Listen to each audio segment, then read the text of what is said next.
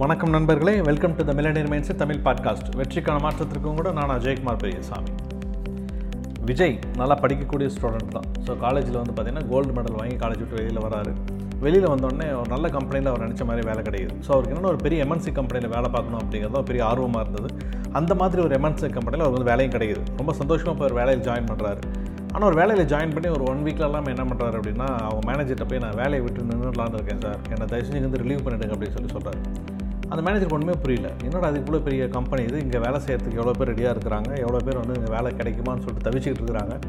அப்படி இருக்கிற சூழ்நிலையில் இப்படி ஒரு நல்லா படிக்கிறவர் நல்ல கேம்பஸ் இன்டர்வியூவில் இந்த கம்பெனியில் வேலைக்கு வந்திருக்காரு. ஆனால் வேலையை விட்டு போகிறேன்னு சொல்கிறாருன்னு பயங்கரமான ஆச்சரியம். கேட்குறாரு ஏன் நீ வேலையை விட்டு போகணும்னு யோசிக்கிறேன் என்ன பிரச்சனை உனக்கு? இந்த ஆஃபீஸில் என்ன பிரச்சனை இருந்ததுன்னா சொல்லி நாங்கள் சரி பண்ணுறோம் அப்படின்னு சொல்லி சொல்கிறாரு இல்லை சார் இங்கே எல்லாமே பிரச்சனையாக இருக்குது எனக்கு என்ன பண்ணுறதே தெரியல. என்னோட மைண்ட் செட்டுக்கு எதுவுமே இங்கே சரியாக வரல அப்படின்னு சொல்லி விஜய் சொல்கிறார் என்ன சரியாக வரல என்ன பண்ணலான்னு சொல்லி நான் முடிஞ்சால் அதை நிவர்த்தி பண்ணலாம் அப்படின்னு சொல்லி இந்த மேனேஜர் சொல்கிறார் இல்லை இங்கே இருக்கிற எம்ப்ளாயிஸ் எல்லாம் பயங்கரமாக அரட்டடிச்சிட்டே இருக்கிறாங்க. ஸோ இங்கே இருக்கிற ஃபீமேல் எம்ப்ளாயிஸ் எல்லாம் நிறையா வந்து மேல் எம்ப்ளாயிஸோட அரட்டடிச்சிட்டே இருக்கிறாங்க. இங்கே ஃபீமேல் எம்ப்ளாயிஸ் எல்லாம் இப்படி ட்ரெஸ் பண்ணுறதுலாம் எனக்கு பிடிக்கவே இல்லை.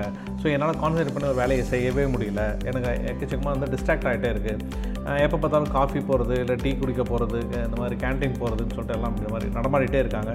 ஒரு கம்ஃபர்டபுளான ஜோனில் என்னால் வேலை செய்ய முடியல சார். அதனால் நான் இங்கேருந்து கிளம்பலாம்னு யோசிக்கிறேன் அப்படின்னு சொல்லி விஜய் சொல்கிறார் சரி மேனேஜர் சொல்கிறார் சரி ஓகே இங்கே வா ஒன்று ஒரு சின்ன ஒரு வேலை ஒன்று வைக்கிறேன். அந்த வேலையை முடிச்சுட்டு நீங்கள் வந்து ரிலீவ் ஆகிக்கோ அப்படின்னு சொல்லி சொல்கிறார் சரி சொல்லுங்கள் என்ன வேலை செய்யணுமோ நான் செஞ்சுட்டு கிளம்புறேன்னு சொல்லி சொல்கிறார் அவர் என்ன பண்ணுறாரு ஒரு கண்ணாடி டம்ளரில் தண்ணியை நிரப்பி விஜய்கிட்ட கொடுக்குறாரு. இது ஃபுல்லாக தண்ணி நிரம்பி இருக்குது இந்த கண்ணாடி டம்ளரில் இருக்கிற தண்ணி வந்து ஒரு சொட்டு கூட கீழே சிந்தாமல் நீ இந்த ஆஃபீஸை ஒரு தடவை நீ சுற்றி வந்துட்டே அப்படின்னா நீங்கள் வந்து ரிலீவ் ஆகிக்கலாம் அப்படின்னு சொல்லி சொல்கிறாரு பரவாயில்ல இந்த டாஸ்க் ரொம்ப சிம்பிளாக தான் இருக்கும். ஒன்றும் பிரச்சனை சொல்லிட்டு அந்த விஷயம் என்ன பண்ணுற ரொம்ப கான்சன்ட்ரேட் பண்ணி தன்னோட கவனத்தை சிதற விடாமல் அந்த டம்ளர் மெதுவாக எடுத்துகிட்டு போகிறாரு ஆஃபீஸ் அழகாக சுற்றி வராரு. ஒரு சுற்று வந்ததுக்கப்புறம் பார்த்தா ஒரு சொட்டு தண்ணி கூட அந்த டம்ளர்லேருந்து சிந்தவே இல்லை.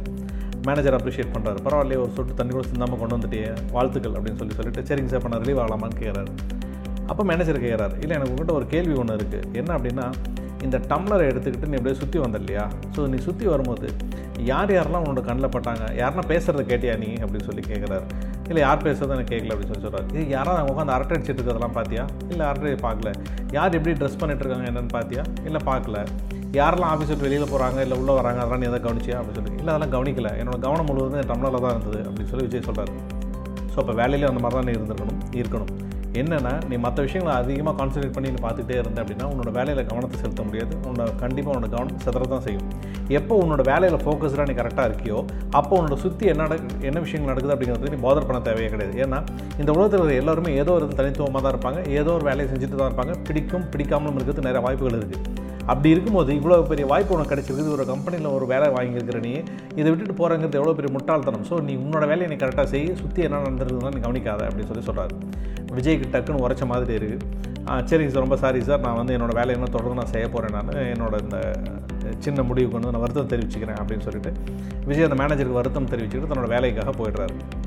நண்பர்களே நம்ம நிறைய பேர் இந்த மாதிரி தான் இருக்கிறோம். ஸோ நம்மளோட வேலை என்னவோ அதை கவனிக்காமல் சுற்றி என்ன நடந்து நம்ம கவனிச்சுக்கிட்டே இருந்தோம் அப்படின்னா நம்மளோட கவனத்தை நம்ம கண்டிப்பாக சிதற செய்வோம்.